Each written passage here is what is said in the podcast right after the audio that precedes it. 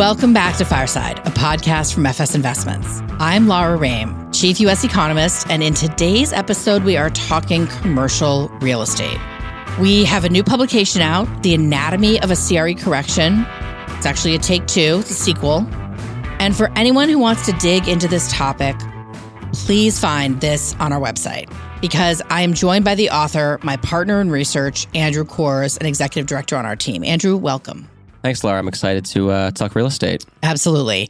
I have a selfish reason for doing this podcast, or perhaps maybe it's more like a public service because I am often in advisors' offices. It's one of my favorite things to do to talk to advisors, talk to their investors. And I wanted to call today's podcast CRE Myth Busting Edition. And Andrew kind of rolled his eyes at me. And this is really important because Andrew is an expert in this subject. He has written this piece, which, as I said, is a sequel. The original was one of our most successful, most widely circulated, and most widely sent pieces that we have like ever done in research.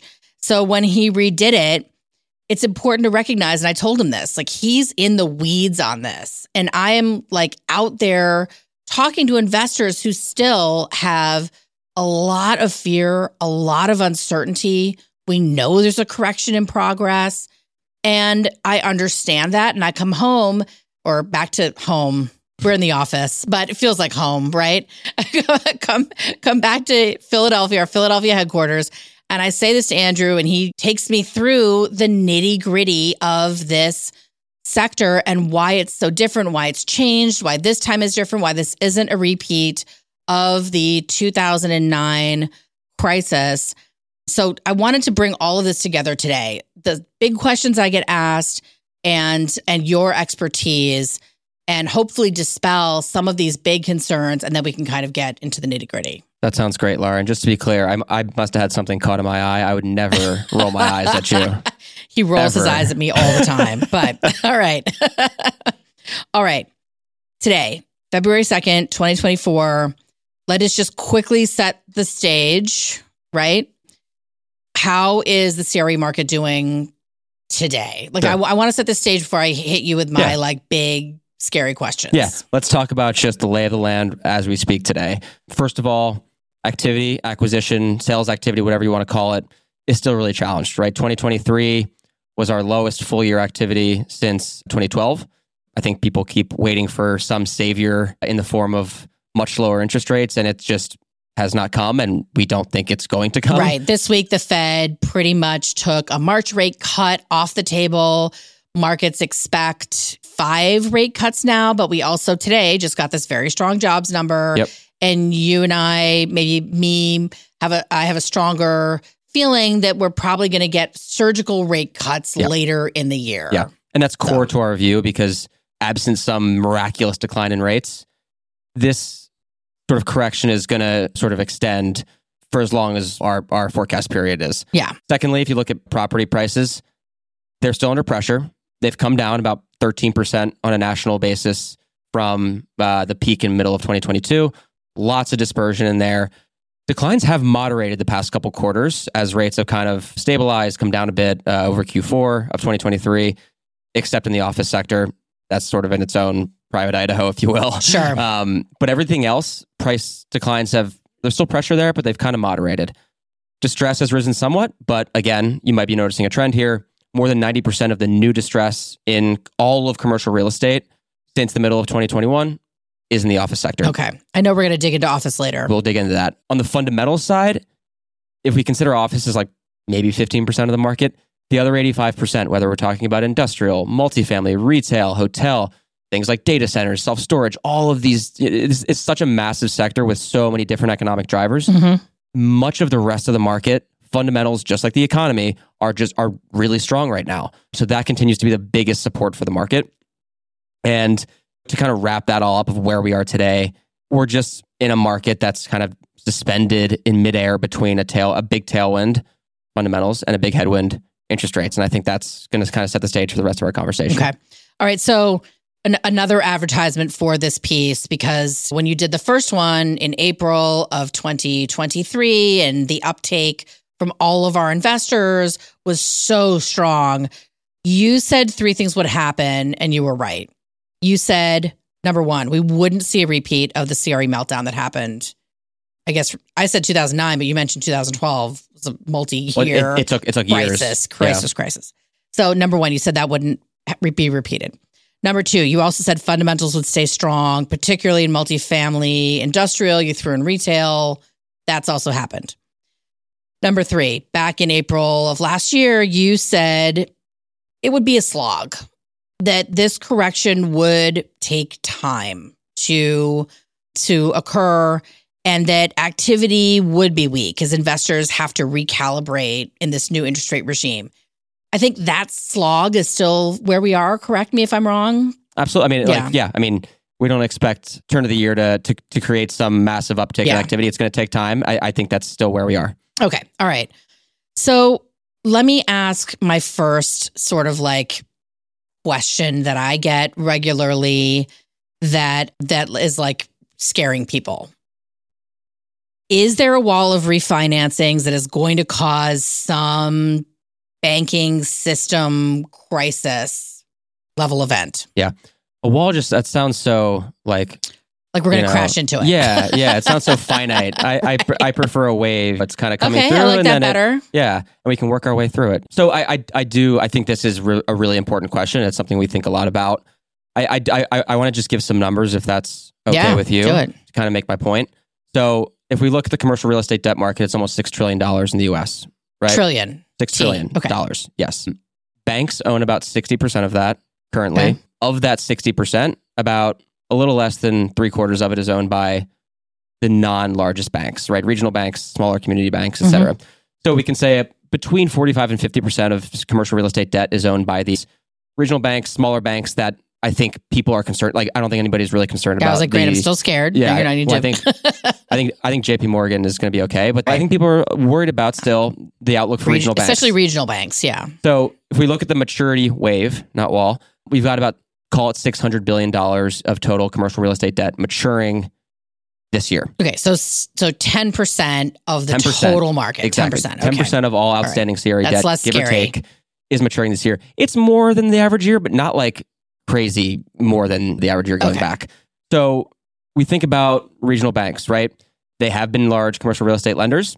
On average, call it a quarter of their assets are commercial real estate loans, right? If it follows that roughly 10% of all commercial real estate loans are maturing, and we make a pretty conservative assumption that a quarter of those loans are office loans, do the math, that's less than 1% of the average regional bank's assets that are maturing office loans. Okay. Less than 1%. All right. So, like, are there going to be uh, banks that have Problems, more office loans than that? Yeah. Are there going to be those that have fewer? Yes. So, I think when we think about, first of all, the big banks are are are not in the line of fire here, right? And we know that the 15 largest banks are like two thirds of all assets in the banking system now. So we are worried. People are worried about these smaller banks.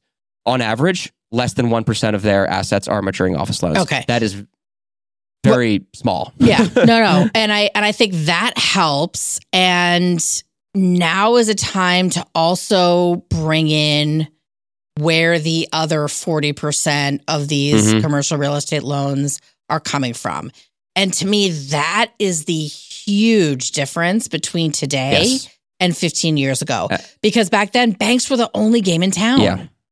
Yeah. I, I, I, I that's Did I steal your next point? That's exactly where I wanted to go Okay. next because I think people are worried about systemic issue of the banking system. We do not see that at all. okay. Um, so I think, and I think this is the point.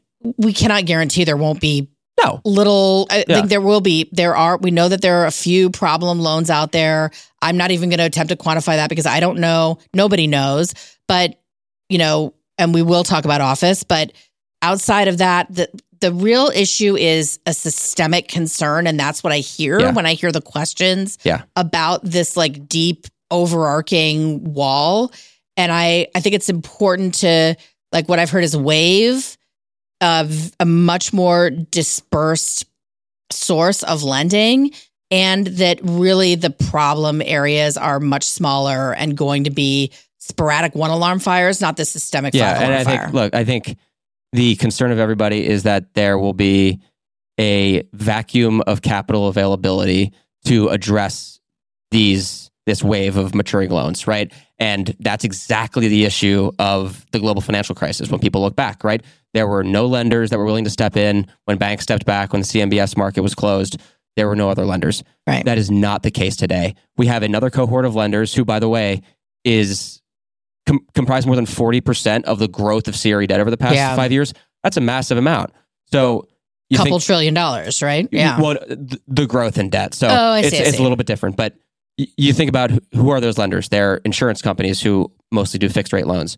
It's debt funds. It's mortgage REITs who mostly do floating rate funds. So there's there's not only a massive cohort of lenders there that are able to take up the mantle, but they're offering various different types of lending products that may appeal to different parts of the market. So look, the market outlook, the debt market specifically is completely different than it was during the GFC. And by the way, again, fundamentals are still really good outside office. Like, Yes. that's important.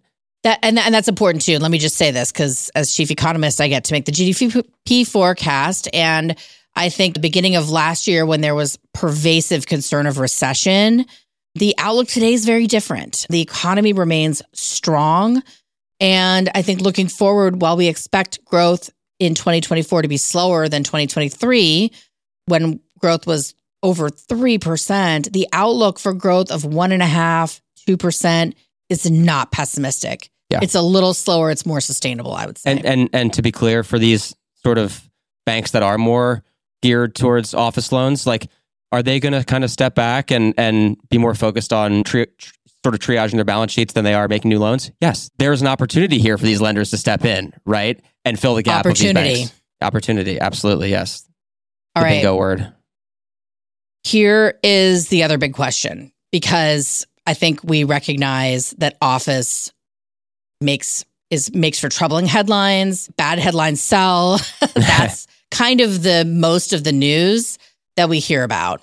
Let's talk about office. Yep. Because we know that bad news sells and a lot of the bad news has been in office. We've seen a couple of marquee defaults. There's concern that now it's all starting to crumble. This is just the the beginning of the cracks forming. Take me through, and I you've talked to me about this before. That office is only 16% of the entire CRE market.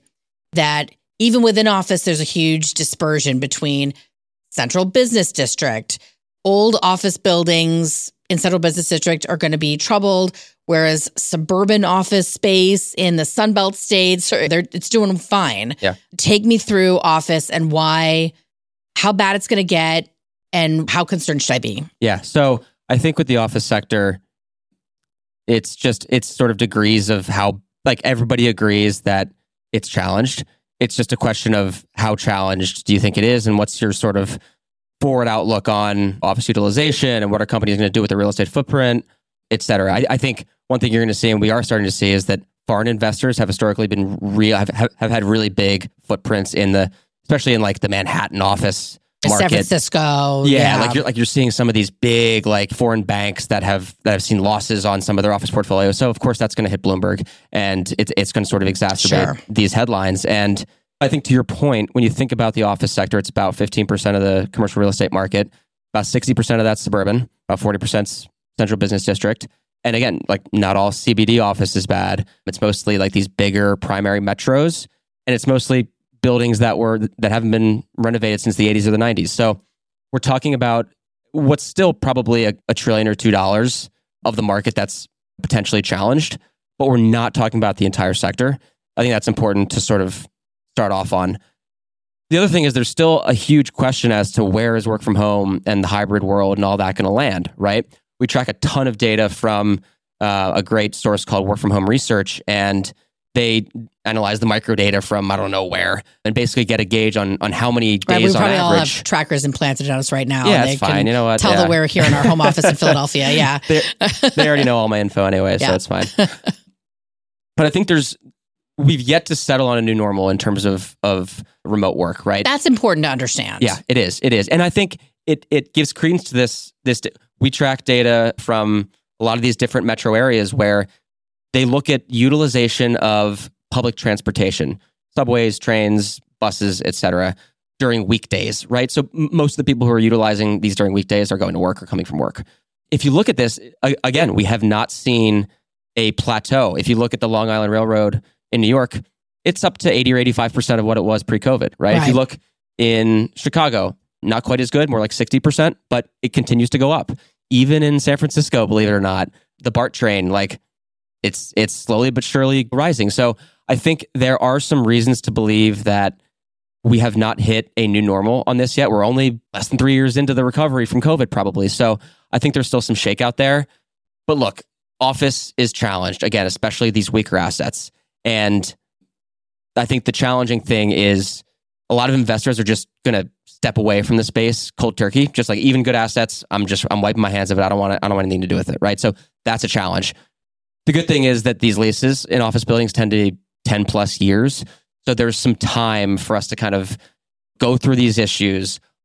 Thankfully, lenders are, are much more willing to work with borrowers who are who, who still want to support the asset. So there's a lot more to come here. It's going to take a long time, I think, for it to play itself out. But I think there's a lot more nuance, even to the office sector, than a lot of the headlines that we're seeing come across. Yeah, yeah. Okay.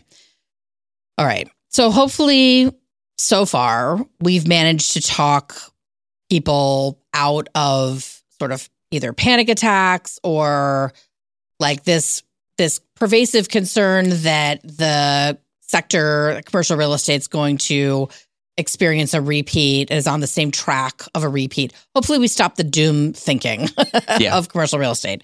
And for those of us who are still like now willing to take the next step, for those listeners who are still with us, I think I want to turn now to the investing side of all of this because that's where. And again, your chart book I think really gives now the the meat of accessing commercial real estate, investing in it, and how to how to harvest the gains that come from the fact that banks are stepping back, that private lenders are able to to charge a higher rate in a high yield environment already. And the fact that if there are good investments out there, and here's something that we talk about a lot times of dislocation are the best opportunities to come in and to invest. The problem is, and this is takes us right back to where we started. In times of dislocation, people are scared Yep. and are scared to, to to dive in. So, given that this is a time of dislocation, right?